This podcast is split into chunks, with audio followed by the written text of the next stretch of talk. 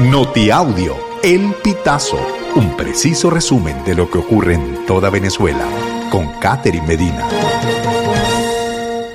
Saludos estimados oyentes. A continuación hacemos un repaso informativo por las noticias más destacadas hasta este momento.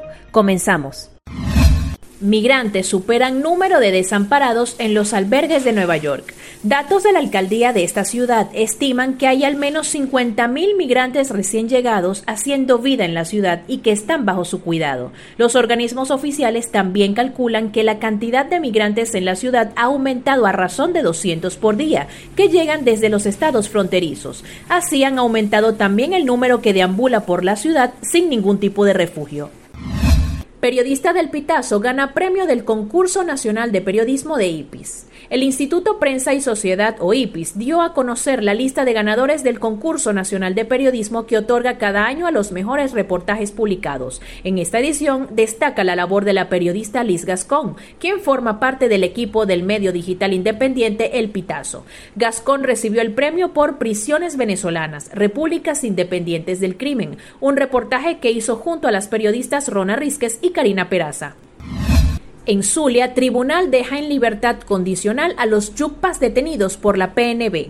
Los yucpas Zenaida Romero, Francisquito Romero y Alfonso Romero deben cumplir con un régimen de presentación cada 15 días, mientras se termina el juicio. Indígenas de la cuenca Yasa insisten en que no regresarán a la sierra de Perijá hasta que el gobierno cumpla con sus peticiones.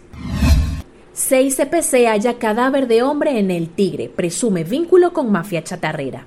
El cadáver de un hombre fue hallado en una zona montañosa de El Tigre, al sur del estado Anzuategui. Funcionarios del 6CPC iniciaron las averiguaciones, vinculan su muerte con la mafia del material ferroso en la zona. Familiares de la víctima contaron a funcionarios de la policía científica que la última vez que vieron con vida a la víctima fue el sábado 24 de junio, cuando salió a buscar un material ferroso que destinaría a la comercialización venezolanos pueden solicitar la apostilla de documentos en Italia, Francia, Suiza y Noruega. Así, los documentos expedidos en Venezuela podrán ser utilizados en sus nuevos lugares de residencia.